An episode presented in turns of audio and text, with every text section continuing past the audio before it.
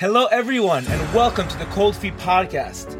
Join our journey as we interview people in this cold plunge and we delve on the adventure of holistic health, athletic development, barefoot education, questioning the norm, and so much more.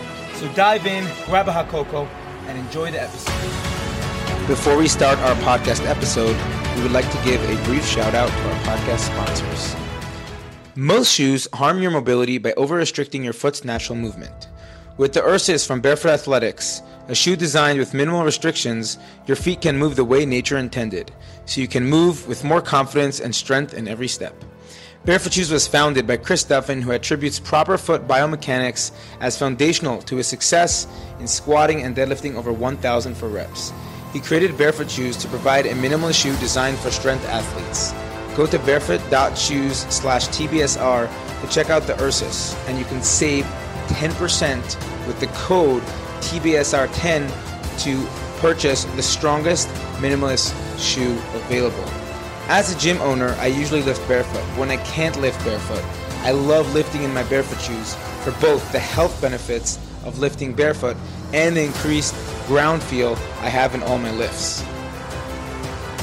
You don't need supplements to build muscle, lose fat, and get healthy, but the right ones can help.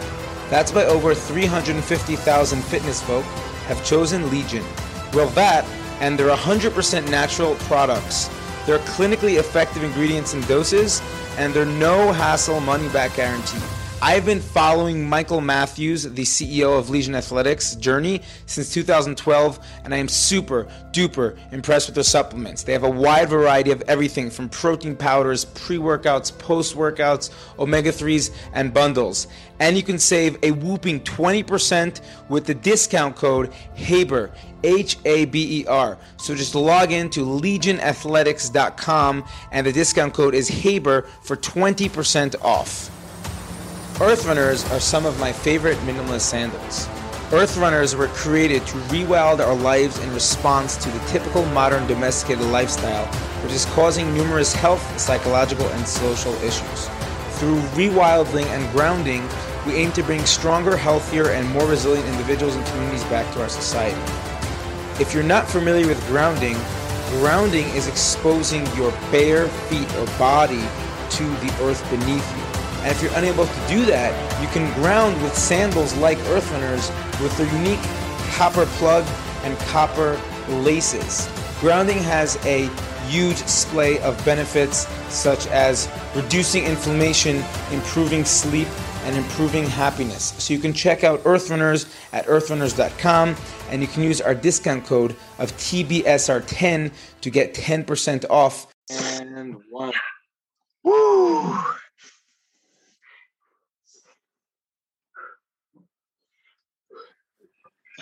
You're you're some kind of crazy, my brother. Okay, so no intro needed because two guys in ice baths, 10 hours apart, different parts of the world.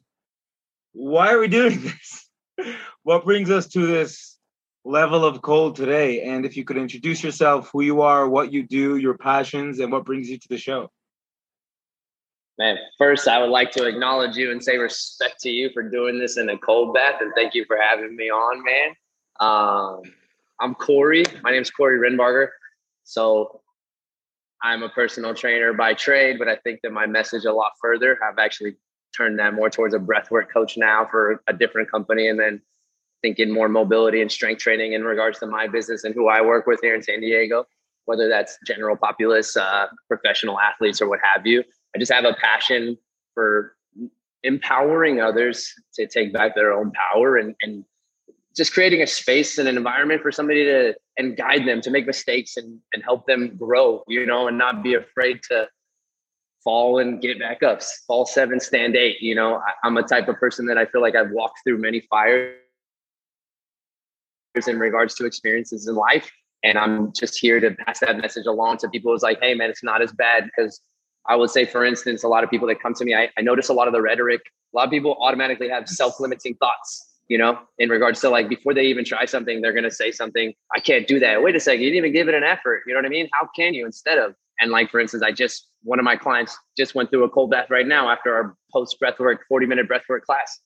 three minutes in there. She wanted to get out after 30 seconds, but I helped her breathe through it and guide through it, etc. And you know, things like that, man. It's just like it's interesting to see because nothing that you and I are teaching anybody is new. We're not reinventing the wheel, man. We're just sharing things that we are passionate about. You know, there's thousands, millions of trainers on the planet, but who's Sean? Who's Corey? You know what I mean? And what are the passions and what do we really care about? And I think we care about helping people.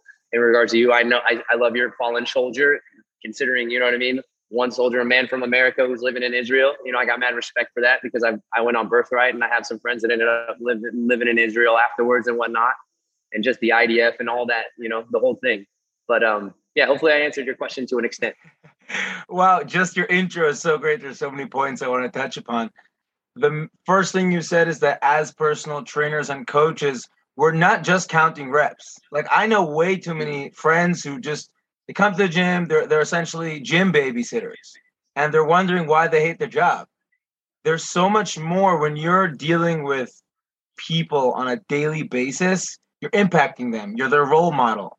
When you scratch their nose, they'll scratch their nose. That's actually happened to me in sessions. Like between sets, I'd be like, you know, getting that itch, and they'll be like doing it too. I'm like, why are you doing that? They're like, well, coach did it too, right? You're impacting them, and whatever journey you're on as a human being, whether it's you know breath work and cold exposure, spirituality, barefoot, strength training, power training, it's going to affect them as well. So the more you grow as a human being, all the hundreds to thousands to even if it's just tens of people you're impacting, they're going to be affected too. Uh, the second point you said, which I really liked, is that me and you are both trainers. In fact, we're probably doing very, very similar things. But besides the fact that we're on opposite ends of the world, we're not each other's competition. In, in my personal opinion, I actually heard this on a podcast. Trainers' competition is like laziness, procrastination, junk food, bad habits, lack of movement, lack of awareness. These are the things that are preventing people from becoming healthy. So if there's people out there who are trying to start a career as a trainer or a coach, I say, hey, come by, let me give you my wisdom because the way I see it, the more people that are doing this in the world, the better potential the world has to be. I love that on that same notion in regards to like what you um you mentioned like even a trainer's biggest competition. I just say it's the mirror, bro. The person you look in that mirror is ultimately your competition, right? Am I better than the person I was yesterday? That's a beautiful sentiment. And even on the mentoring, I, I fully believe that because here's the thing I looked up to people in regards to me. Most of the most successful people say, find somebody who will mentor. I kind of wish I would have found somebody, I found direction per se, but I kind of just embodied the people that I respect the most. And I, I even find the scarcity mindset sometimes here. Like, hey, I'm trying to help their client. I, have tried to help somebody's client, and then they took it as me trying to take their client and say, hey, man, at the end of the day, they reach out to me. I'm not trying to steal any client. By all means, I'm not stepping on any toes, not taking anything away from me or you or whatever. I, I don't look at it as that. I think there's abundance, and I think I got in this to help people.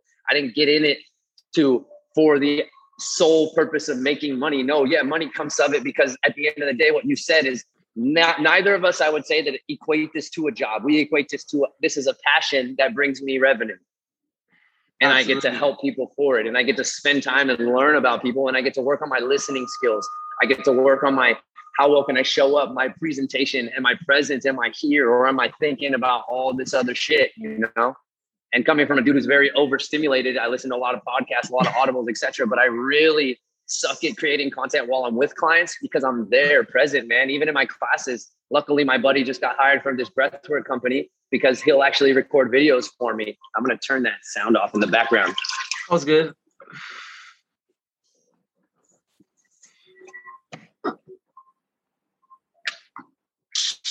But the thing is, is like what I learned is it's each one teach one, man. Like if somebody doesn't work well with me, who am I to take that away from somebody else getting business? Like even when I lost a client, I used to get, I would take it personal, but it's just business. Like where did I falter with that client? Did I slip up? Was there something I could have done better? And at the end of the day, like, hey man, I don't know their circumstances. I can assume all the things in the world, but you know, having an open dialogue, being able to communicate, being willing to ask hard questions, you know, like be uncomfortable, and I think the cold has taught me a lot about getting uncomfortable and, and pushing through, surrendering, sorry, not pushing through, surrendering to painful situations.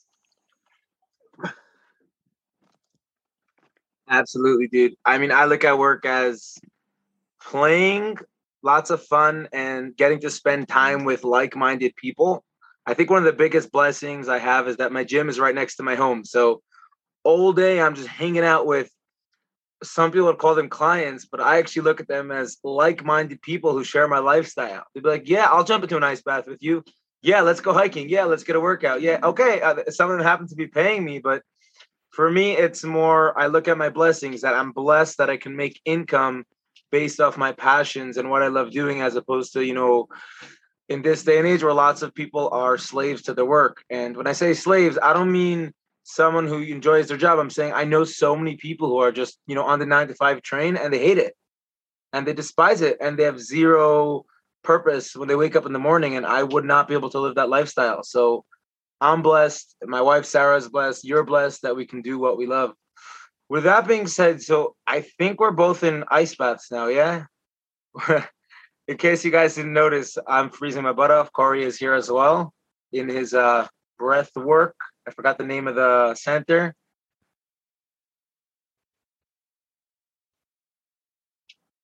You're on mute. Oh, sweet. It's about 40 degrees, like on nice. on the about 41, 42, but it's circulating cold ass water at all times. Yeah. So there's like jets that are just shooting out cold water. Uh, so that's that's Fahrenheit. For those who are Celsius up, like here in Israel, I'm not sure what that is exactly probably somewhere around 15 degrees. I'm not quite sure. Let's see. Uh, yeah, I'll double check that right now. 40 degrees to Celsius. So it's about four degrees Celsius. Wow, that's amazing. Yeah. yeah. So mine is, I think around five, so six degrees. Zeros, right? Um, oh, okay. It was so at zero. It's at zero, but I left it open, and as my body heat and your body starts heat. heating it up, it starts like um, drop. I could drop. Where I put the I took the temperature gun out of the shot, but I could check it after. I have okay. noticed that after a good episode, it goes up around three, four, five degrees, which just shows how amazing the body is. Like your body literally fire the furnace. Yeah, it literally, literally generating heat.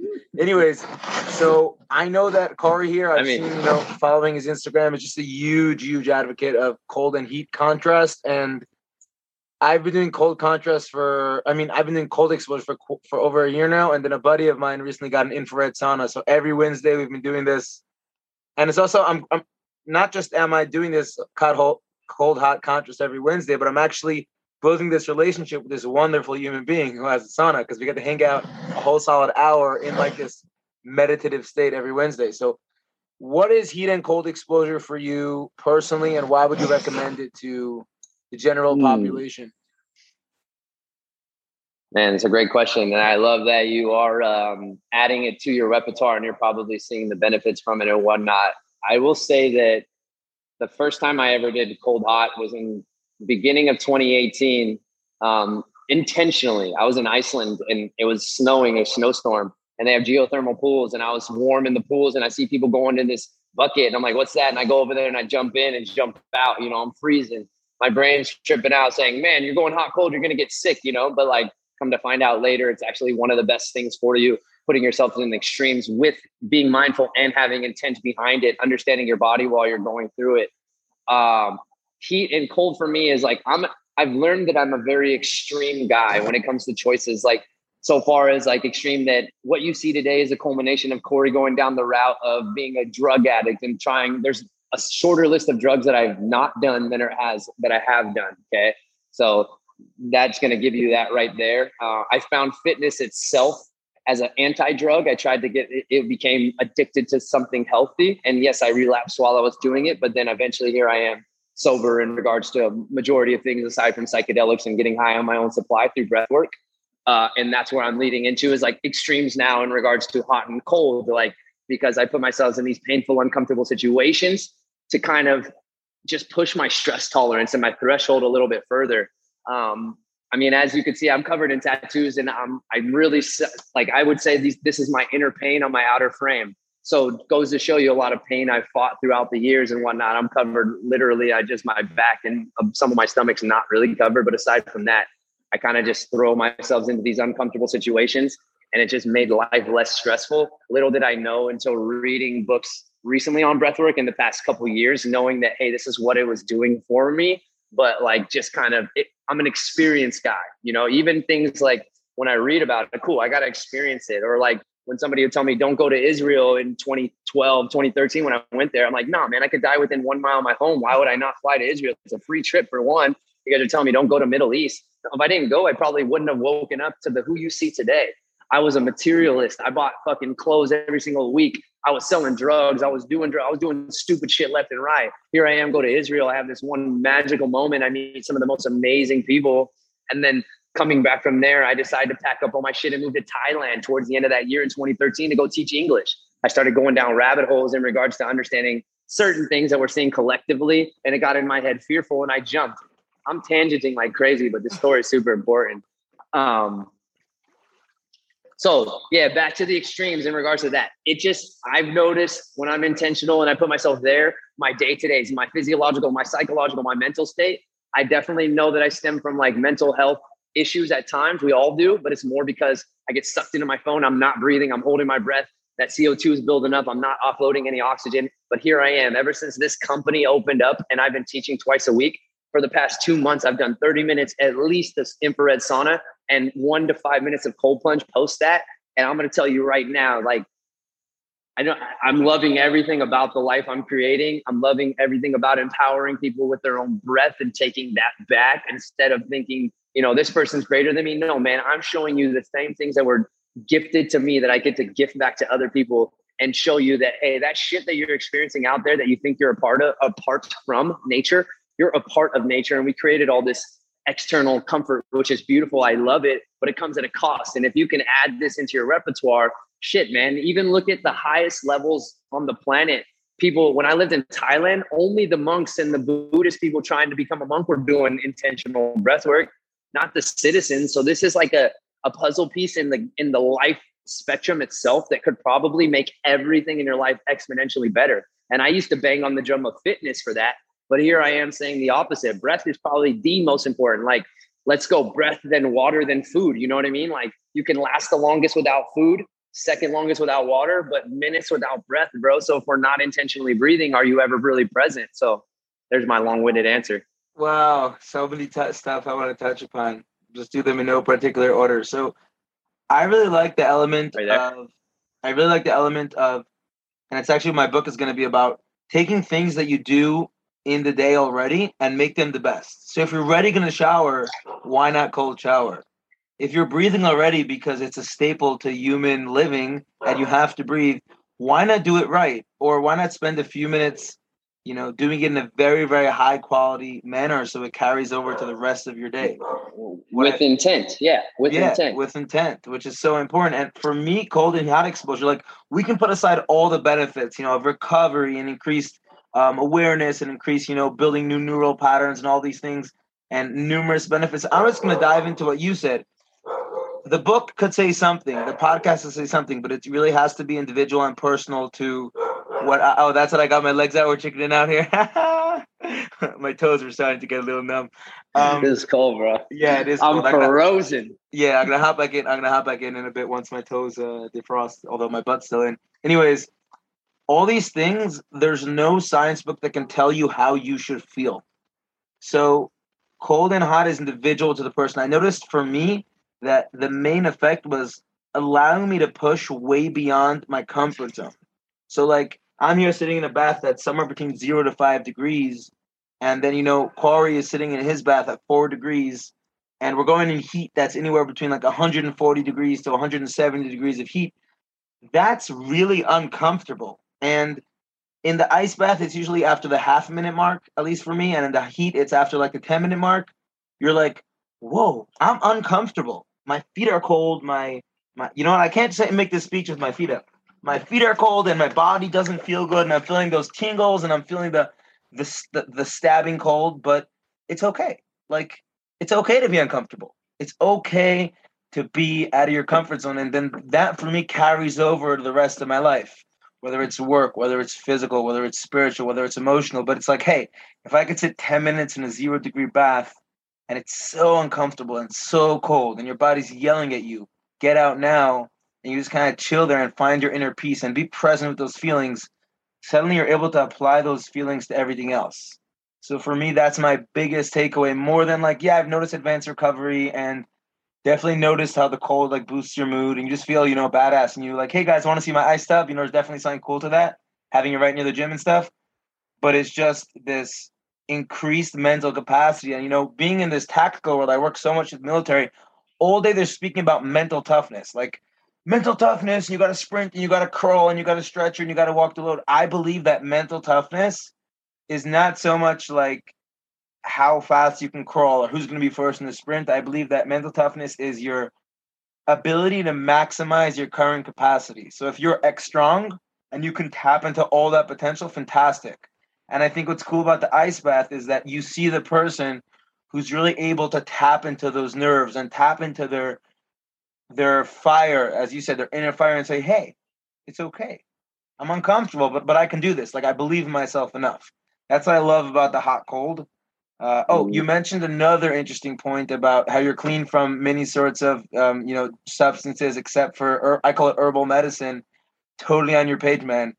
I, I it took me quite a while. I'm someone who suffered from addiction my whole life as well, and as an addictive personality, it's I can get addicted to anything, like you name it. It could be a it could be movies, books, TV shows, alcohol, food. It doesn't matter. Like for me, like if there's a I have this fire in me. I'm a Leo, and I just want to consume the world. So either I'm consuming the world for good things. Oh, you're also a Leo. Yeah, your birthday was also all these Leos, fucking Leos. Or yeah, we yeah. Just wanna, we just want to consume. So like, either we're consuming the good stuff, or we're consuming the bad stuff. And if we don't have enough good stuff in our mm-hmm. life, if we, don't, if we don't have that like leveling up within our life of accomplishment, then we replace it with substances. And it's only really in the past year, and I thank Corona for this because Corona really started getting me to question the medical system because it was like, whoa, whoa, hold up, something's not right here. Like people are lying, people are being dishonest. This can't be right. And then it started leading me to this path of like herbal medicine, and I was like, this isn't drugs. Cause like I always view drugs, especially, you know, coming clean and stuff, like this is bad. This I cannot have this in my life now because it will cause me to relapse. And I've you know I've been to the 12 steps, I've been to NA and OA and every AA meeting ever. And they teach you like you must be sober. You can't have this in your life. You can't function without it. Yeah. Now, I don't know if I completely agree with that mentality, but the reality is if someone's an addict, you know, he does have to do something to address his substances. Mm-hmm. But all of a sudden, I came across like plant medicine, and it's like, this is what God intended for us to do. For me, at least, connecting to these different, you know, plants and stuff is a way of elevating your consciousness. And if we start getting confused between, I don't want to mention stuff, whatever, if we start getting confused between heroin and, you know, different forms of psychedelics, like if someone's an addict and he's struggling, it could be that different tor- sorts of shrooms can be a trigger for him and not the best path. But if someone's using it in a mature, responsible manner, and he or she knows how to differentiate between substance abuse and using them to elevate, you know, a, a sense of spirituality or, or, or, an elevated state of consciousness, that's really the the game changer. And I, I think it could be a dark path as well, but you can probably tell us more about that. I mean, even on, I would say, like, I, I love your point on that because even when you call it an herbal medicine, all the synthetic forms that we see in pharmaceuticals that are petrol based were actually once an herbal remedy. So to to to really understand that, and and I totally agree with you on that. And I will say that like without proper intent, set and setting is very important in regards to, to plant medicines. Like I'm not gonna just like I used to it would be more recreational, but now it's like really trying to go within and really try to search whether it's traumatic experience or whatever, just like purge, literally, not physically, but like mentally, metaphysically. I, I personally like when I did ayahuasca in 2018, and that's why I started my business when I went to Peru. Well, that's with somebody, uh, you know, a shaman, somebody who's there. Like the person I went with, were actually doing studies for their collegiate schooling, you know, and like there's a reason behind it. They're doing research, and you're a part of that. I do say because even on your notion, what what I teach here at Breathe Degrees is even as a breath coaches, we're rebranding stress. Stress seems to be demonized, but I'm here to we're here to say it's like I think there's eustress and distress, right? You and I understand the eustress side where we teach fitness, we teach breath work, we teach cold exposure, we go hiking, we run, you know, whatever, these fun things that are going to bring positives. You know, they're going to get you more connected with people. But then you go to the other side, the overwhelmed, the angst, the fear, those are deleterious. Those are things that are going to break you down. That's stress you don't want to be in for long periods of time. You know what I mean? And we've found, I, I say now I'm addicted to gratitude. Every uh, negative addiction, I think everything in life is cyclical. We know this because there's four seasons, four different cycles, four different Sean's, four different Corey's. And we try to pretend like we're the same person all year round, but that's not true. Because on a metaphysical level, there's a lot more going on than what we see with the five senses. Okay. I'm getting away from my original intent but now I'm addicted to breath work. I'm addicted to working out. I'm addicted to rock climbing. I'm addicted to, you know, things that are bringing more positives to my life as opposed to being addicted to, um, actually, I think I'm addicted to presence now that I think about it. These things pull me into the moment and pull me present, whereas drugs were pulling me out of the moment. And I wanted to just be high and like leave this earth. I mean, at one point in time, I didn't even want to be here, you know? Um, and I, and, and that's why I do what I do is because I've been to the rockiest of rock bottoms and, and I really appreciate, you know, sharing the experience I've had life experience wise, whether it's traveling, drugs, etc. And like helping people know that they're not alone, you know, and you can overcome absolutely anything. But it's really important to definitely like even on the notion, like I would beat myself up for even smoking cannabis, whereas like I know cannabis isn't that bad for you, but here I am over here because of the ex drug addict, like you're terrible, you shouldn't do this. But like hold on, man. That, that inner critic can turn into something real bad, real fast. And and it sounds like in that moment, wait a second, is this true? Is this a real sentiment? Like, no, man. Like, because let's here in California where it's legally a weed is legal, right? Cannabis is legal. There's now the people are trying to get that THC so high. I'm equating it to they're almost chasing an opiate high. But then you have the other side of the spectrum, and you have a lot of people that are prescribed a drug by a doctor, and they think that they're not a drug addict. But I'm I'm here to tell you, I apologize. But just because you have a legal drug addict doesn't mean that you're not a drug addict. I mean, you're addicted to something, unfortunately, and you're no better than any other human on the planet. It's just like demonizing others. And then the medical system, what you were talking about, man, I, I back when I did uh, the trip to Israel when I came back, that's when I dove in. I understand like the Rockefellers of the petrol industry and like even the uh, United Nations land that they have their their uh, hub at. Was donated by the Rockefellers, and there's like a lot of big elite money people kind of running these things. And I mean, we can even go into currencies with fiat based currency. It's just like a debt based currency. We have no backing behind it. You we're playing this illusory game. We're having fun. Corey has fun with it. I, I make my way through the matrix, right? I, I'm doing my thing. And hence why I, on that notion, the pandemic, I know that there's a lot of bad out there, but on my Instagram, I'm going to push love. I'm going to push the good things because I'm going to choose to see that. I can see both sides, right? But what is the world I want to create moving forward? And what I've learned is I can't change anyone. I can only change me, and that helps change my world. Wow, dude! Like everything you're saying is resonating. I definitely can't wait till the day we get to meet up, hang out, two broskies in the ice bath. Something I really connect with what you're saying is with that scenario where you know you had some cannabis and you were like having these demons come up and saying you're bad corey you can't do this I think my take on addiction is that it's the like it could be the initial substance that like triggers it, the addiction, but what's actually happening is like emotional addiction. Because usually someone's like beating themselves up, oh, I relapse, so oh whatever, I'll just have another one. Oh, I did oh I'm bad anyways, oh I have no life, oh I'm wasting time, so I'll just, you know, keep on going. And it just puts you down this rabbit hole of of I'm bad and I'm and I'm I'm not fit to be on this earth and I'm useless and I I'm not gonna accomplish a thing anyways the more you go down the rabbit hole, the, the, deeper the deeper you dig it. Whereas if you take that first bite, let's say let's let's take, make it a cookie to keep it simple. You take that first cookie and you're like, wow, this cookie is delicious. This chocolate chips melting in my mouth, like, damn, this is a good cookie. And then not embracing the whole presence. It's like, yeah. damn, I ate this cookie. This is terrible. Yeah. Then you eat the cookie and you're like, oh my god, that was good. Now let me um let me go for a walk and enjoy life. And what, what why I feel that all this like cold exposure, breath work, meditation, uh, heat, it's the exact opposite of, of, of drugs, even though they're drugs of cho- of sorts, because drugs are trying to take you out of your current state and put you in a different state. Whereas cold exposure and heat, they force you to be in that state. Like I'm right now, like my lower body is submerged and I feel my butt very, very much. It's being present with me and it's saying, Sean, you're cold right now so it's like drugs. You definitely there's a drug benefit when I get high in my fourth set of Wim Hof. I definitely feel in an elevated state when I come out of a good 45 minute ice bath with slight hyperthermia. I definitely feel in an elevated state, but it's it's it's it's present conscious state, which is so different from you know other substances. Yeah, and I mean, if you even breaking down the science, like even on that notion, bro, that ice is giving you a norepinephrine upkick. You're getting adrenaline. You're getting a dopamine impact like 500 to 200 percent. So technically, if a brain scanner was lit up, you, you'd be lit up like a Christmas tree, my friend. I just like literally, I love it because now getting high on my own supply is what I say, and that's where I condone it. You know what I mean? Like I love that. I do. Um, yeah, no, it's, it, it does become a slippery slope and a snowball effect for sure because it just takes that one thought. But even that notion, pulling yourself back in the moment, hence where another like breath work itself, even if I'm feeling that way, whoa, I'm going to check in. Let me breathe intentionally. You know what I mean? It's like powerful things, man. Very simple, yet, although like, if it was that easy, how come not everyone's doing it though? You know what I mean? Like, we're just, huh.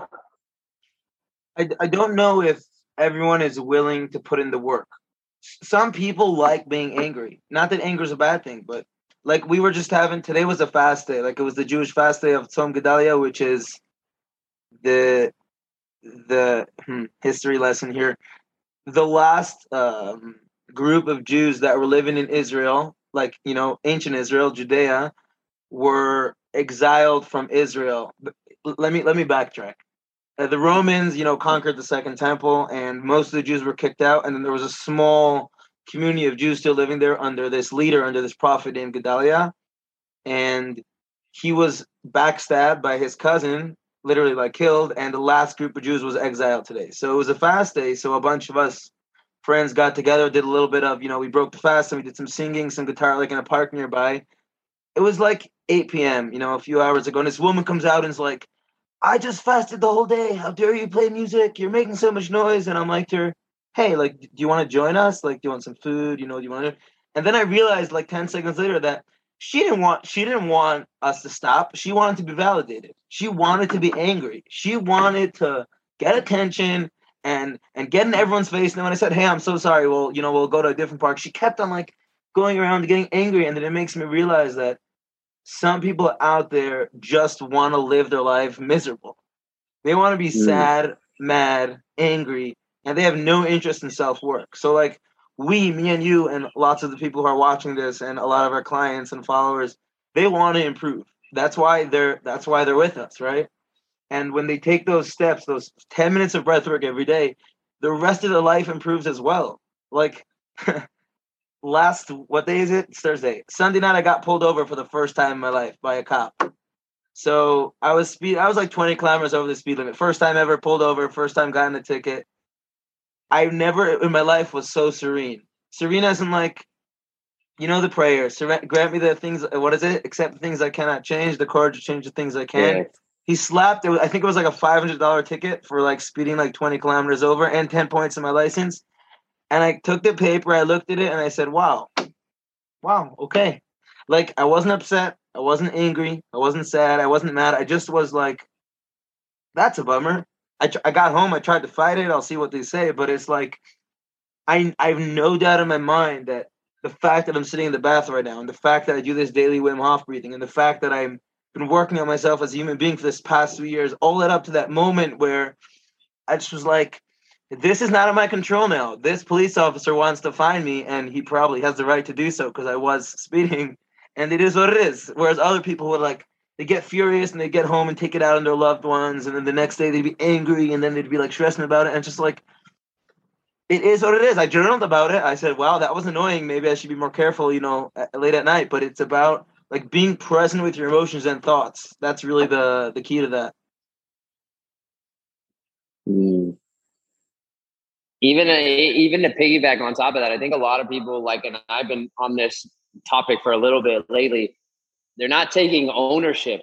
We're instead of like thinking that quote unquote God, the universe is happening for you, they think it's happening to them. So they're going to take victim mentality, right? Instead of being like, hey, if I lost a client or hey, I got that ticket, can I get mad at that that guy who gave me the ticket, or am I going to point the finger like like you said, you journal like hey, maybe I probably shouldn't, you know, be more careful at night or, you know, I deserve this. I was speeding, whatever. I got my due diligence. You know what I mean? Like, I think that that's because you're able to also, in that moment, a lot of people are in their head more often, bro. And, and what happens is you can't be in your head when you're doing breath work in the cold and you're doing breath work in the hot. you gotta be there breathing. You know what I mean? If you're in your head, like uh, all you're doing is hearing like, "This is hot, get out. This is hot, get out." You know, you just get to push through it. Definitely. But I think that's a really awesome thing because even the woman like having what what I noticed is like even the woman who probably yelled, she was just projecting, like you're saying, like she has this thing running in her mind, and like she's probably not even yelling at you. She's like an innocent child. Maybe her parents yelled at them and always wanted her to be quiet, and she won't let her inner child out anymore, you know, or something like that. I was trying to hit people with like love and kindness, like you were doing, embracing her and trying to invite her. That's really awesome.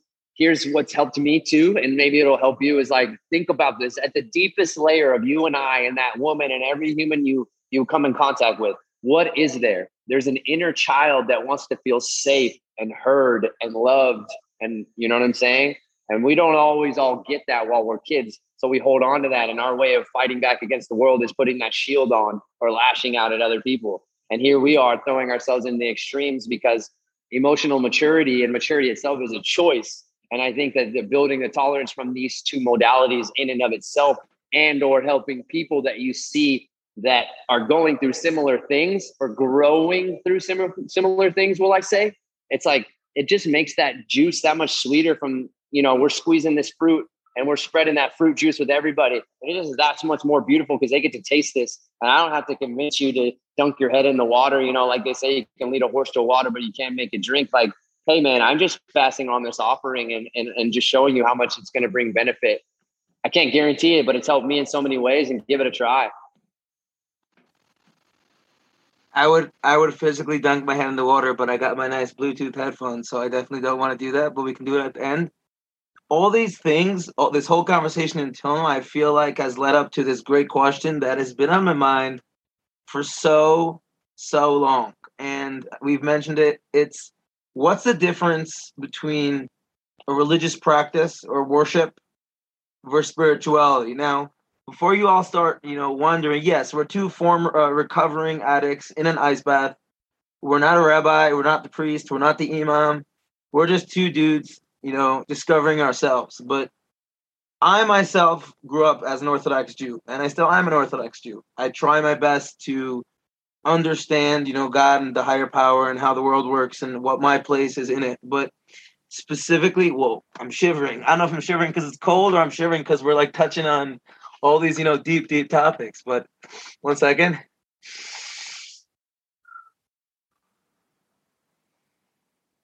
Okay. I grew up in this community, or I'm in this community now, where there's so many Jews who look back at religion as a bad thing. And the reason for that is because I feel that spirituality, and I'd love to hear you chime in after, especially someone who grew up completely differently than me and has their own aspect. Spirituality is this infinite sphere.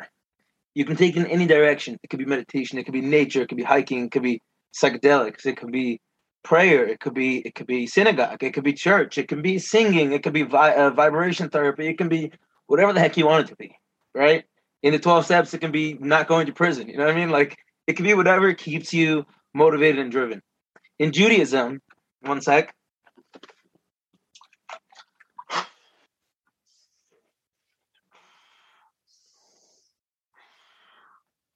In judaism there's this like there's that big sphere we mentioned and judaism is this little box.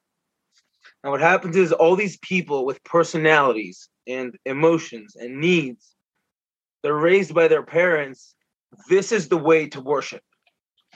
This is the way to be spiritual. Wake up at 5 a.m for synagogue and then go to school and learn you know torah studies or jewish studies for 10 hours and then this rule and this rule and this rule and this rule. And while Sarah's like signaling to me, go out, go out, stop shivering. I'm not staying strong. We got the 60 minutes. It's time we're gonna do it longer. So I personally have gone over a lot of these resentments that I have towards, you know, my past. But lots of my friends, they still have all this resentment. And oh, a lot of my clients also are, you know, used to be religious and now they're secular and there's all this resentment and hatred towards Judaism. And I think that's just because instead of being able to genuinely tap into what they find gives them meaning, they just were stuck in this box. So I'm not gonna. I, I think you got the picture. I think you got you, you got you kind of got the sense of what I'm trying to say. Yeah, I Yeah, so, so my two cents in regards to religion. I have zero issues with people. The beauty of religion. Here's what I love about religion. Okay, it's an intersubjective. What do I mean by that? Okay, how many things on the planet can you get a large amount of people to agree upon? Very few, right? At least with religion, you can get a large group of people together to come together for a cause or a purpose. Okay. The only other one I think that's really big would be money, right? We agree upon this thing that doesn't necessarily have real backing. We know this, but we we agree that we're gonna pass on this piece of paper for tender or to barter for what we need. Now, I grew up in a home that was very accepting. I wasn't pushed into anything. My great grandmother was Jewish. She tried to take me to synagogue. I went a few times. I've gone with people to Christian religions. I've gone to Catholic, like Catholic churches. Here's my thing with religion. I love again, I love the fact that it's intersubjectively brings people together. What I don't like is the closed-mindedness of it to an extent. I don't like the fact that you're going to close yourself off to other religions. I don't really like that. And we're better than you because of our religion. I don't think that that's right.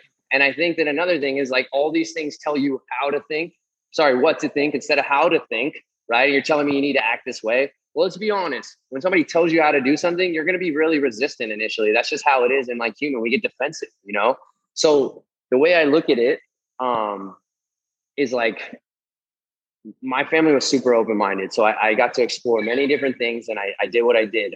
I, I, I believe in a higher power, right? To an extent. Um, when it came to I think even the translations, most religions are translated from something. How do I know that translation didn't get lost? Who the heck translated it? I need to know. You know, I had too many questions run through my mind.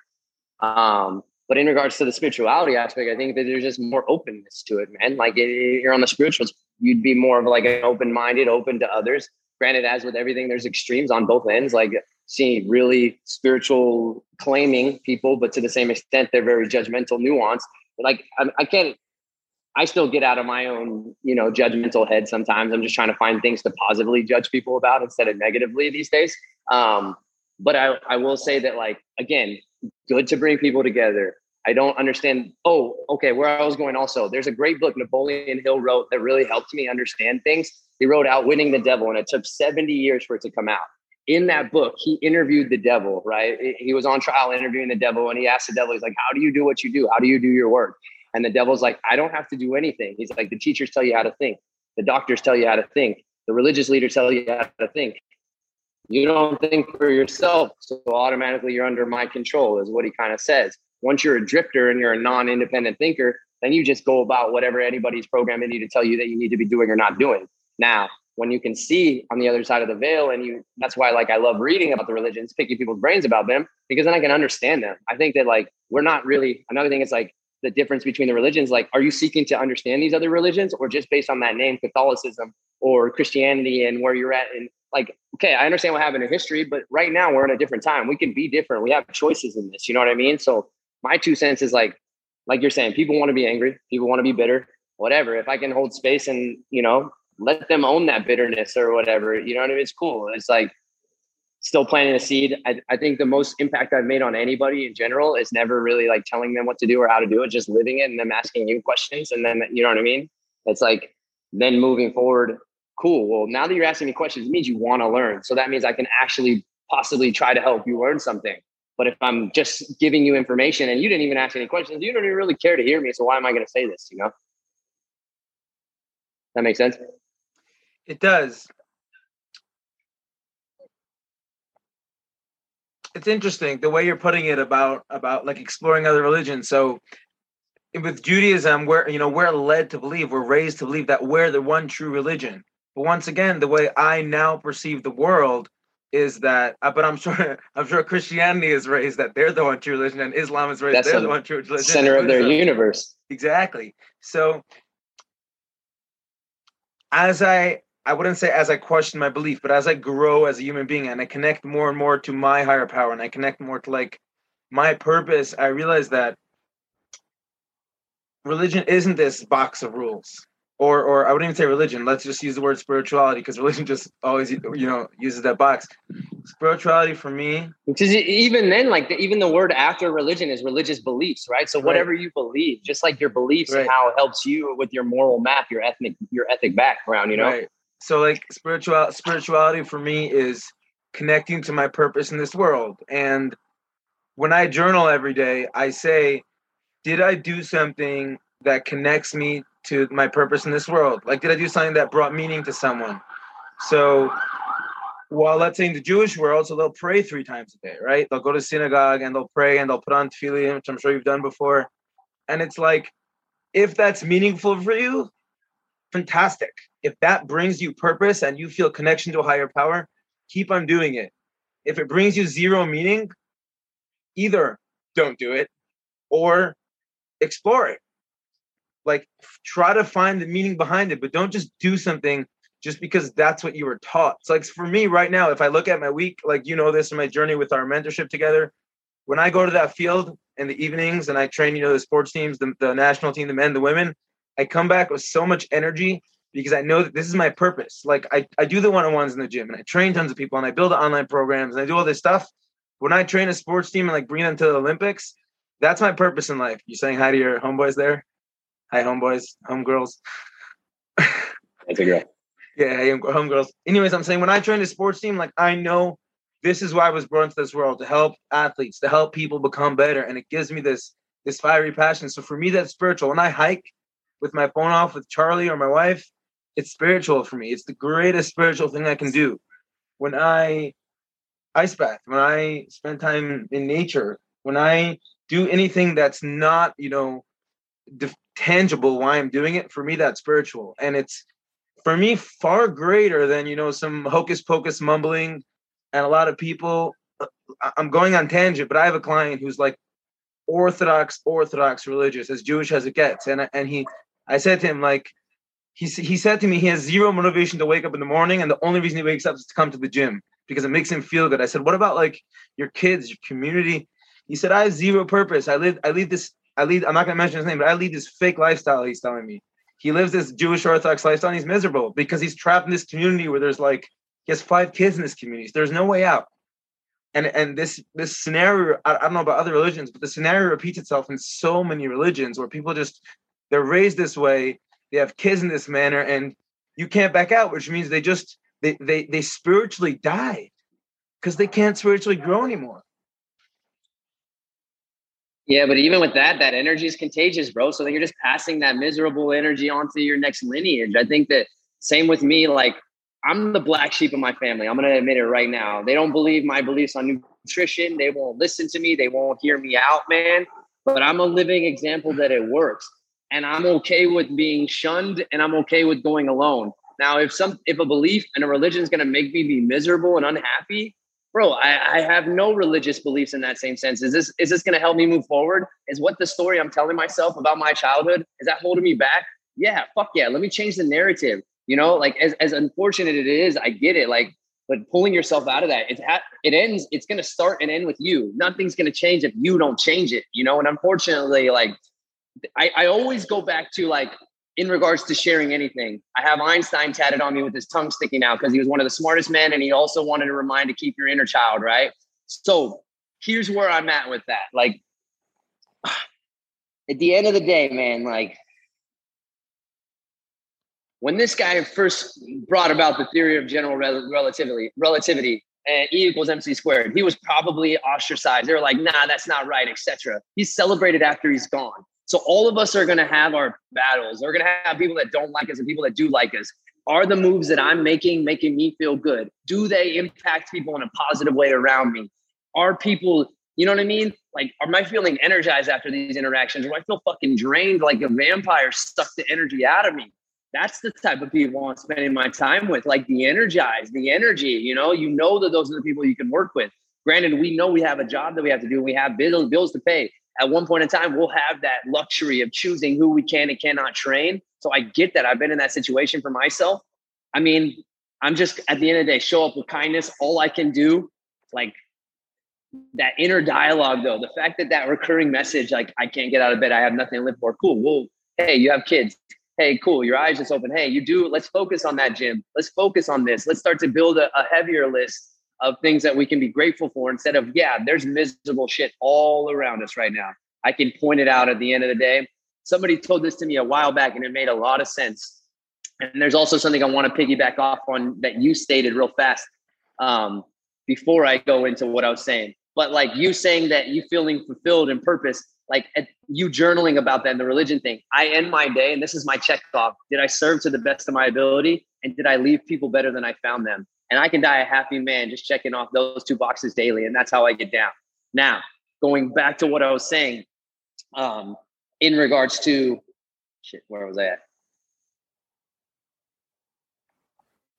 Find it, find it, find it. You were mentioning about interacting with people and leaving them empowered, uh, spending time with ones people who give you energy.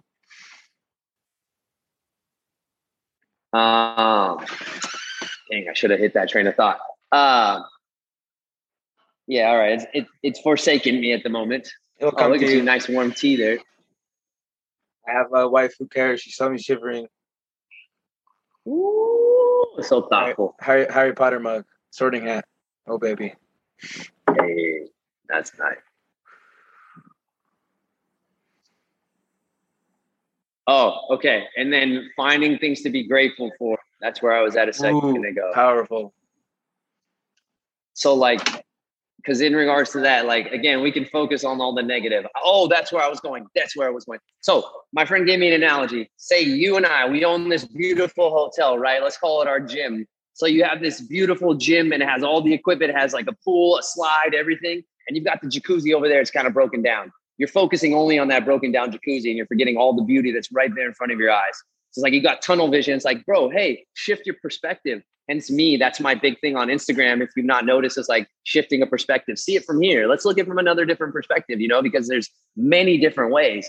Again where my childhood where i was saying like i grew up around meth addicts meth dealers. Can i allow that to and my family basically telling me they didn't think i was going to amount to anything? Well cool. I can shift that perspective and here i am doing you know amazing things maybe it's to show it rub it in their face but i feel really good with the things that i've gone through whether that was negative whatever. It's all made the very strong human that you see before you today. And I still have faults. I still have, you know, days that I am more tired than others. Like I'm not always in a positive, happy go lucky state, but I get to choose that, you know? It's like, it's not easy. Nothing in life is easy, but all the shit that you and I do that's worthwhile, it's never easy to begin with. It gets easier because we get better at, you know, at not only surrendering to that, or we know damn well how good it feels for us and whatnot, you know, but even reminding ourselves in the same sense of like, hey, I'm gonna not do cold plunges and hot plunges for this next month. Let's see how I feel. Oh crap. Oh man, I really do notice a huge difference. You know, I'm my own scientist. I try everything on me. There's a world out there that we are guinea pigs to these companies and these other things. Why not make sure you know you better than anybody else on the planet? Well, dude. So first of all, gratitude journaling, game changer, game changer. Like I have my journal right here. I pulled it up as you were talking. So first we got, what are you grateful for today? Three things. Then the bottom corner we got right here. What mood are you in? So for mm. me, I've never ever been in a bad mood in my journal, at least, because how can you be in a bad mood after you just gratitude journal? You can be having yeah when you're shit- in that state of gratitude makes sense. Yeah, you could be having the shittiest day, but like all of a sudden you're like, I'm grateful for the sunshine. I'm grateful for the for the grass that I'm sitting on. I'm grateful for Charlie who's licking my leg, and it's just a hmm. game changer. Because like when you're journaling, you're being present with yourself, and when you're being grateful, and you're finding the rays of sunshine in your day, in your week, in your month, and hopefully your whole day is a rays of sunshine. But it not it's not always is. There is downs. It's not that we're perfect human beings. There is downs to life, and by being grateful, you're always ta- tackling the the the. You're looking at the bright side, that kind of things. Right. Something, yeah. Go. You want to say something? Well, I mean, even on that notion, just to tag in, let's talk about laws of physics. Newton, right? What goes up must come down. Whatever you have an equal high, there's going to be equal or greater low. But we've we're preparing ourselves for that low to pull ourselves and make that low less time. That makes sense. Absolutely for uh, a big like shift that actually happened in these past two days. So we just had the Jewish uh, New Year, the Rosh Hashanah, which is two days, and you know bringing it back to that past. So the the the typical symbolic thing on Rosh Hashanah, the Jewish New Year, Rosh Hashanah literally means the head of the year. For those wondering why I'm going off in Hebrew, so we take a ram's horn. It's called a shofar. It's a kind of like trumpet, and you go to synagogue and you blow it. They blow like a hundred times and all sorts of different pitches, like like one long pitch and three three medium pitches or nine long pitches, and so people who just who just follow the religion blindly with like zero purpose or, or meaning or, or questions it's like oh i go to synagogue because that's what you do. Me i was like this specifically this year it was like an awakening. It was the force awakens. I was like what's behind this trumpet? What's behind it? Why are we going and then i'm like okay let me look into different forms of therapy and i was like all right probably sound therapy whoever planted this trumpet this was like 3,000 years ago, back when the Jews were like wandering in the desert, and they were all very spiritual connected. They probably were on psychedelics the whole time. We'll get to there. That's a very you're on you're on mute. You're on mute again. There, there's a great book on that actually. Yeah. Yeah, so we'll maybe not the, them, but they're saying like psychedelic wines people used to drink in the Romans yeah. and like all that. They were getting down. We'll get there in a sec. We'll get to my theories in a second about the manna being shrooms and the ketoret, like the spice, the spice mix they used in the temple being 14 different psychedelics. That if you actually look at them, they're layered on each other. So if you take 14 psychedelics together, all the priests in the temple were completely tripping. But we'll get to that in a second. Point is that back in the day, people were spiritually connected. It wasn't this like blind. Like nowadays, I feel that all the leaders and over the years the leaders and the rabbis and the priests and all these people were worried that like people would lose sense of spirituality so they just like kept on adding rules and layers and rules and layers but back then they were super in tune with themselves so the, when you go to the synagogue to hear the shofar to hear this trumpet i like i went there it was yesterday i closed my eyes and i'm like let this trumpet heal me let this sound let these blasts like enlighten my soul and i never in my life and i'm I'm 26 years old. You know, I'm fairly young, but never in my 26 years and every year I've gone to synagogue to the shofar have I felt so connected. Because instead of like, ah, this is what Jews do. You know, we go to the shofar, we check it off, we did our we did our good deed. Yay, God's happy with us. Now we'll have a good new year. I said like, what can I get out of this trumpet? And I feel that whoever whoever added this tradition and value to Judaism, this is what they really intended they wanted us to be healed. There's also like it also vibrates. There's like a vibration there. You just have to put yourself in that grateful mindset and the gratitude mindset. And as you said, not look at the broken jacuzzi and be like, oh, there's an old ram's horn that Jews blow around in the New Year. It's so weird. These you know Jews are weird. You'd be like, how can I grow as a human being? And I just felt so so connected. It was it was it was an experience. Well, I mean, even the power, bro, setting intent behind anything you do. Like I was uh, even on that notion, I, I love that because even let's say psychedelic experiments myself, if I go in with an intent, it's significantly different if you just mindlessly go into it Absolutely. and you just broke the cycle of like, hey, I'm not doing this anymore just because we're doing this. Like, let me see what the hell, why, and let me see how I can utilize my own words and my own power and see if that impacts me, you know, and then look around you, bro. You're gonna, I will say that since the distracted age of the phones let's let's go back even when they first did this. They didn't have these phones that were able to communicate. I love the fact that i'm able to talk to you in israel right now. I'm not discrediting the comfort and the technology but i think that they were probably more connected to nature. They were probably more in tune with themselves you know? And i would also preface that food itself was a lot more scarce than it is at the moment.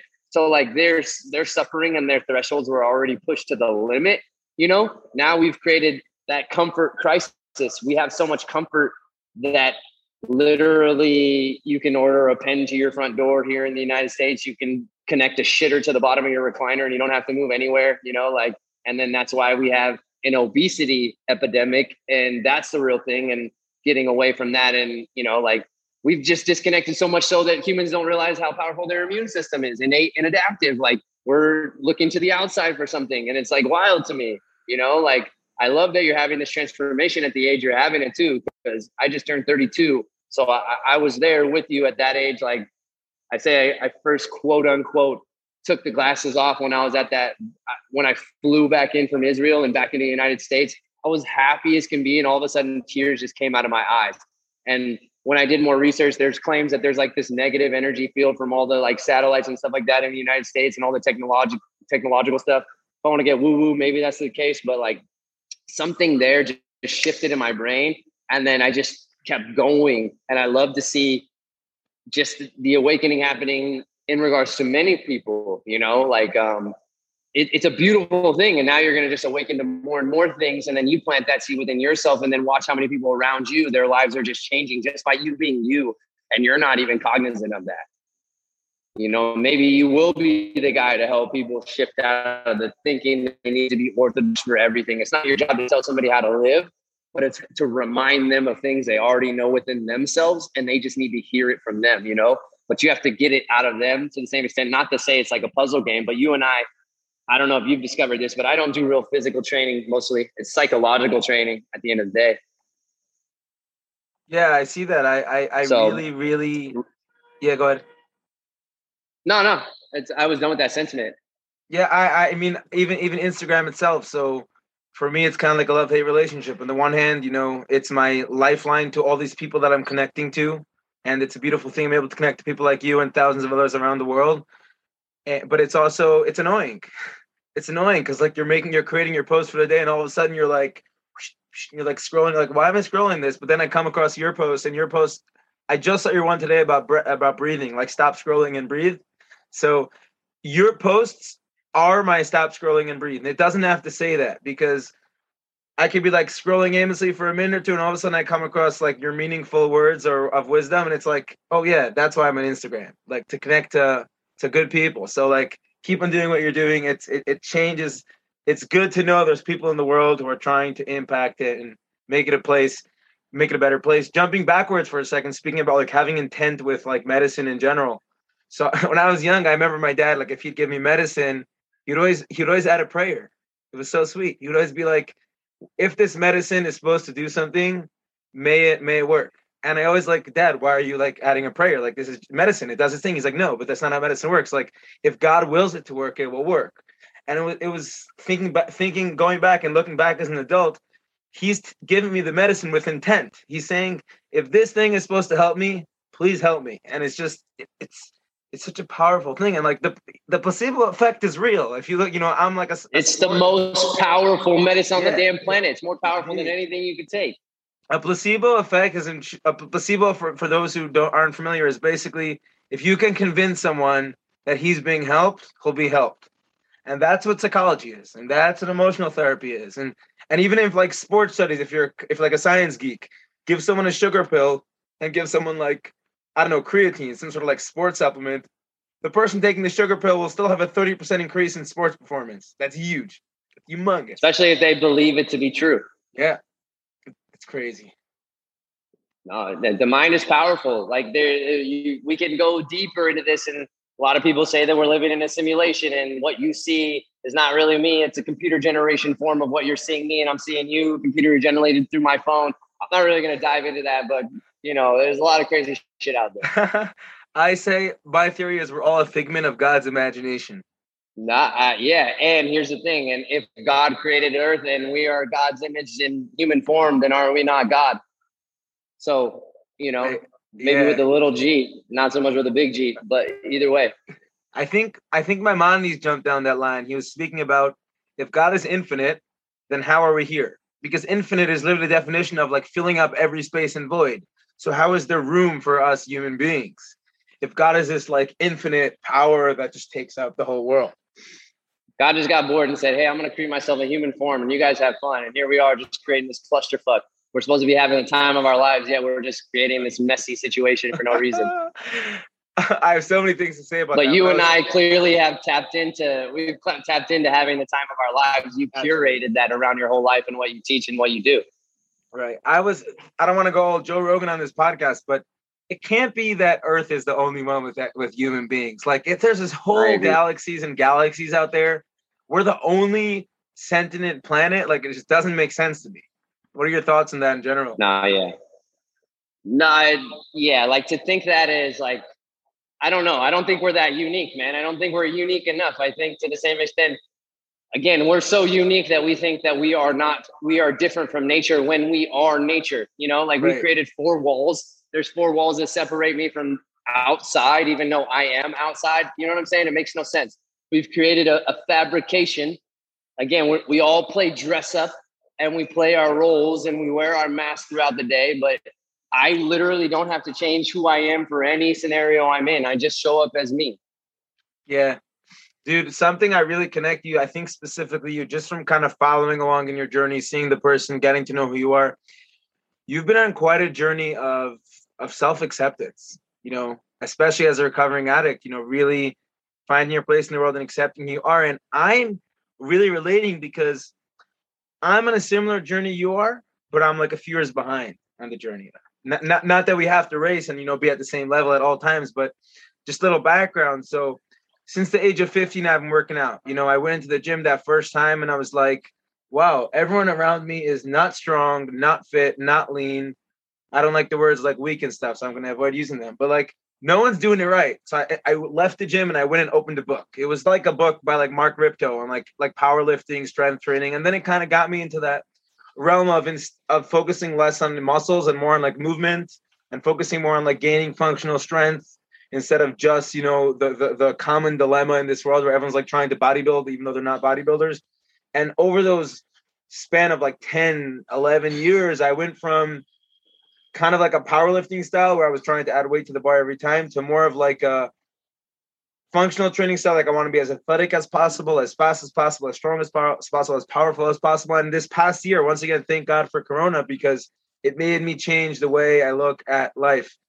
Now it's about like quality, like quality of life, like breathing, breathing. How can uh, how long can I expose myself to hot and cold? And don't get me wrong, I'm not on the wagon of like, nah, I'm just gonna sit on my couch and you know do some breath work and I'm good. Like you still have to move and expose yourself to sunshine and do mobility and that kind of stuff. But it's no longer about am I the strongest, baddest person out there. It's actually about am I a functioning human being who loves himself unconditionally and that was that was 10 plus years and i'm sure it will be another 100 plus years of work. But to get to that point of I, I call it serenity where it's just like i'm happy where i i can't i am i'm happy where i am. Big small medium weak strong it doesn't matter. I'm happy where i am and i'm a, I'm a work in progress as opposed to this like cookie cutter thing that we've been taught on the billboards and the TV ads and Instagram. We have to look like this, and we have to be this strong and this fast and this that. I'd love to hear your uh, your thoughts on what I'm saying. Well, I, I I love the question first of all, and I love that you're on this journey, and, and I want to acknowledge and say congratulations, and like keep going on that journey. And I see you doing your thing, and I see the people you impact, and and it's it's magnificent, bro. Don't ever stop doing what you're doing. Okay. Um, now when it comes to that, it, I would also say, preface that you've defined what success, what happiness, what enough, what these things mean to you. What happens is we get stuck in, hey, society says that's what this is. But who the hell says that I really want even anything of what society says? Like I when people say, hey, I want Jeff Bezos money, Elon money, are you sure you want that? Do you know the stress that comes with? You, you it sounds nice, but wait till you're there. You know what I'm saying? You got to live every day like that person. Um, yeah, for me, even at the beginning of the Make Moves uh, mentorship, like being afraid to put things out and kind of put myself out there. And I, one thing clicked in my mind. It's like after hearing a few podcasts about like the brain and the brain always trying to prove itself right. So I'm real careful on what I think about and what I intentionally say and tell myself now because I'm going to try to prove that right. So I got to, I want to do my best to make sure hey, I'm showing up to the best of my ability. Hey, I want to be better than I was yesterday. And even on you saying a few steps behind, no, you're not. You're on your own trajectory. We all start this path that that's the only competition is the person that's on the path, and that's you. Who cares who's next to you, who's aside from you? They're on their own life journey. You don't know what they've gone through, what they've not gone through, what they're growing through at the moment. You know, um, and then uh, even in the simulation, some of us might be NPCs. We've talked about uh, NARPs before, but some people call these NPCs non-playable characters. Some of them are just cogs in the system and they're there. You know, it's like the Matrix, the woman in the red dress. Stop paying attention to the woman in the red red dress. Be here, be present. You know, they've already got you under that control. Um, I will say, I just started to define like, does this feel good when I post this? Am I getting good feedback? Am I just who I am? Do people probably think that I'm this toxic positive dude, or man, I'm more loving as a male? Like yes they can make whatever assumptions they want but the only person's opinion that matters is how i truly feel about me and if i can't show up who i am how i am and not be accepted for that like the more I've just embraced who I am and loved every moment of that, the more people love me. And and not to say that like I'm any better than anybody else, but the fact that I can just show up to my coaching position. Granted, I'm a chameleon and every person needs a different Corey. Somebody needs the loud, very energetic voice. Some people just need me to be there and listen to them, you know, and like I just can can adapt to the energy. But I've learned to just be me, man. Like, hey, I'm not anybody else. I'll I'll tell you when I don't know. I'll take ownership when I feel I'm wrong. You know, like I, I just am curating and understand success means to me, again, checking off those boxes. Again, I don't need the biggest house on the planet it, it, can I make an impact? In, impact over income. I want to use my in, income to make a bigger impact. You know, um, yeah, and and just continue continuously growing. And if like I'm really my do not rush, don't rush greatness tagline, and now my new one's choose your hard. You know, it's like I'm trying my best not to rush this this progression, this growth. You know, one foot in front of the other is all we can do. You know, am I like 0.01% better than I was yesterday? Well, awesome, man. How can I get a little bit better and where? And the beauty is, it's like you have so many areas of growth that you can implement. Nobody says there's any like, um, hey, this is the only list you can grow in. No one ever said there's a checklist for that. This is your damn life, bro. What area of your life you want to dive into and, and grow and learn from? Shit, man, when the student is ready, the teacher shows up. So once you show you're ready, you know what I'm saying? More people are going to come into your life that are going to teach you the things you want to learn, you know, or more, more people are going to learn from you that need to learn what you're able to teach them, you know? I learn more from my students than they do from me. I just don't want to tell them all the time. You know, I'm going to let them, but you know what I mean? Like you learn a lot from people. Everybody can teach you something.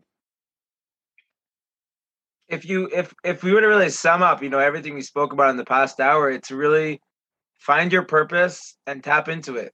And if you can monetize it, fantastic. If you can't, then that's also okay. You know, you can go the nonprofit route or yeah. you can do own your greatness, start small and dream yeah. big, bro. It'll grow if you grow. Stay consistent. All these great titans I see in sales and stuff, they like talk about, hey, I had nine views on my very first video. I'm at millions of views now, man. You just got to stay persistent and keep yeah. going. If this is your passion, then you don't give up on it. Otherwise, it's not your passion. Yeah. I, I mean, also, yeah, I mean, not everyone has that innate ability to tap into what their passion is. I would say I'm a combination of good luck, a lot of fire, like a lot of fiery passion, but also, you know, I left home at 14. So that gave me the ability to start life young, so to speak. And at the age of 18, I already knew my purpose in life. Some people are 50 years old, they don't know their purpose yet. And I know people who who started their physical therapy practice at 50 years old. So like everyone out there listening, right. it doesn't matter how old or how young or gender or where you are in life or where you're living, find what makes you happy, find what gives you purpose, find what you can tap into and wake up wake up like jumping out of bed like, "Oh my god, I can't wait to do this today. I'm so excited because it gives me so much energy." Now, before we finish, I did want to hear you you mentioned you're on Birthright quite a few times. I'd love to hear more about your experience visiting my hometown. Mm. Uh, I was a uh, man. It was one of the greatest experiences for me. I went to Taglit. Um, I went with 40 people, and the, the crew I was with, man, they were from LA, they were from New York. I don't know something about the energy of the people I met. I, I train one of them now. He's in North Carolina. I still wow. keep in contact with a lot of people, and this was in 2013. Um, I'm seeing them start their businesses. Man, it was definitely. I remember being like the biggest eye opener for me is like being at that Lebanese, Syrian, Israeli border and people living there on edge at all times. And I saw military jets dropping stuff and they're saying it's just a military thing. And I was like, I don't know that, but still, like the fact I'm seeing real time this stuff happening, man, you don't really see that happening here in the States. Like shit is real and y'all wanted me to be scared, but I can, you know, have things happen in close proximity of my own home. Most of the things that have harmed me the most have been real close to where I live, you know? Um, but just like the energy, man, um, going to the, the wall, like just being amongst the people, just the tradition, the culture. I loved it, everything about it. Um,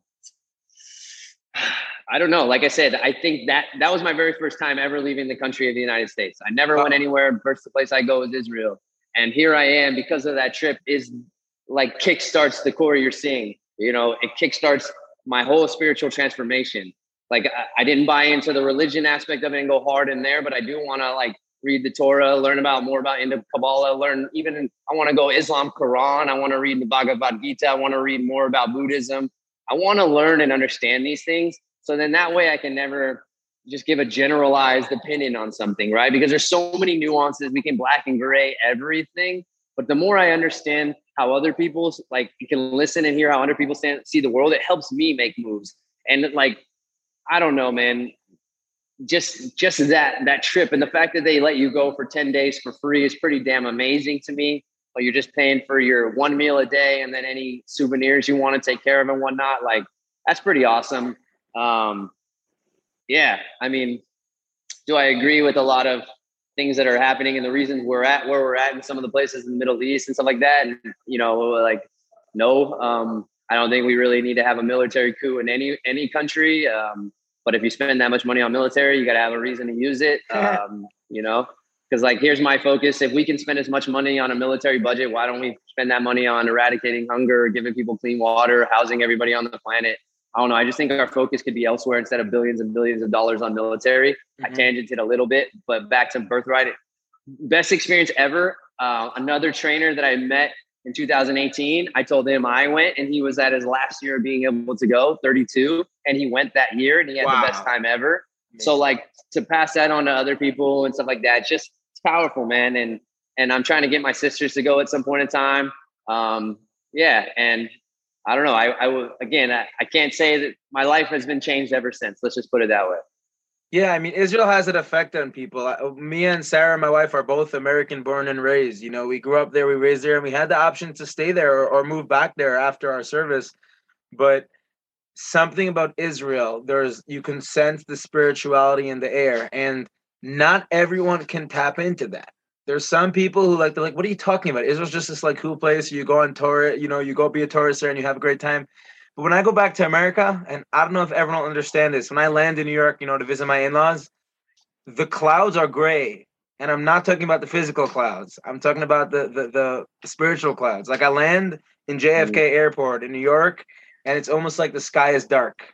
It's almost like this light was taken away from me. And there's few places in the world, and I've traveled quite a bit, that you can tap into the the essence of Israel. Now it could be that Israel has all this like biblical history and all religions, Islam, Christianity, Judaism. I don't know, but there's something so unique about Israel that like it awakens this this sixth sense inside people. And the key to it takeaway is is allow it to do that. Because you can come here, like I know lots of birthright people who just went, they partied, they had good drugs, good drink, like 18 year olds, you know, who the first time they were allowed to drink because the drinking age in Israel is 21. They had lots of drugs, you know, maybe met some cool people, and they went back like, yeah, had a great party experience. Or there's people like you who it was just a game changer. So not just in Israel, but in life, you know, allow these things to impact you. Open yourselves up to be a to be a a, a vessel for blessing, and the blessing will just will just shoot all over you. Corey. It was great. My feet are cold. I know, man. It's been a pleasure. We've been talking for like an hour and a half, man. Right. Hell yeah. your time. Break that, break the longest record for the podcast. Can I you tell us long, where, it's a late day. Can you tell us where we can find you, where we can find you on Instagram, Facebook, pod, whatever, wherever you are? Yeah. Um, I'm at Corey Renbarger on Instagram. Um, you can find me on the same name on Facebook. Uh, Twitter, I go by Zealous Coach. But um, yeah, anywhere you can find me, you know, reach out. I, am always open to having conversations. I talk with people all over the world in my DM, and I love to just, you know, um, spark conversation, connect, and understand humans more and help people where I can help them and whatnot. Man, I greatly appreciate you for this, uh, for allowing me to come on and have this beautiful conversation with you, and uh, you know, setting up this awesome environment, man. I appreciate you. Thank you so much for coming in the episode. Looking forward to another one. I'm gonna retire yeah. now for the next day. And uh, yeah, until next time. Yeah, buddy. Peace out. All right, brother. Have a good rest of your day. Thanks. You too. Hey, I'm Sean, and I'm the Barefoot Athlete, and I want to welcome you on this six-week Barefoot Transition course. Two and a half years ago, we started developing this course, and we wanted it to be 12 months long. Why 12 months? Because we felt that if you just spent dozens of years in cushioned shoes, you can't transition that quickly. Realizing that 12 months is not sustainable, we shortened it to six weeks. And in these six weeks, you're going to dive into foot, knee, ankle, hip, shoulder mobility. You're going to dive into calf, ankle, knee, hip strengthening. You're going to learn how to take care of your feet, how to release them with tons of soft tissue work. After the first phase is over, after the three weeks are done, your pain is gone, your knees, your hips, your feet are feeling great, ready to rumble. Move on to the advanced stage. We learn how to land, we learn how to jump, we learn how to produce force and absorb force. Every single week is action packed with play, fun, challenges to challenge yourself, your friends, your loved ones, and your community. Tons of strengthening, tons of footwork, and we can guarantee you that in six weeks' time, you will be much, much closer to being able to fully love life and live life in minimalist footwear. And the best part of it all, you're not limited to six weeks. So if you want to go back and repeat a phase, you're more than welcome to. So let's go, come along, and enjoy the course.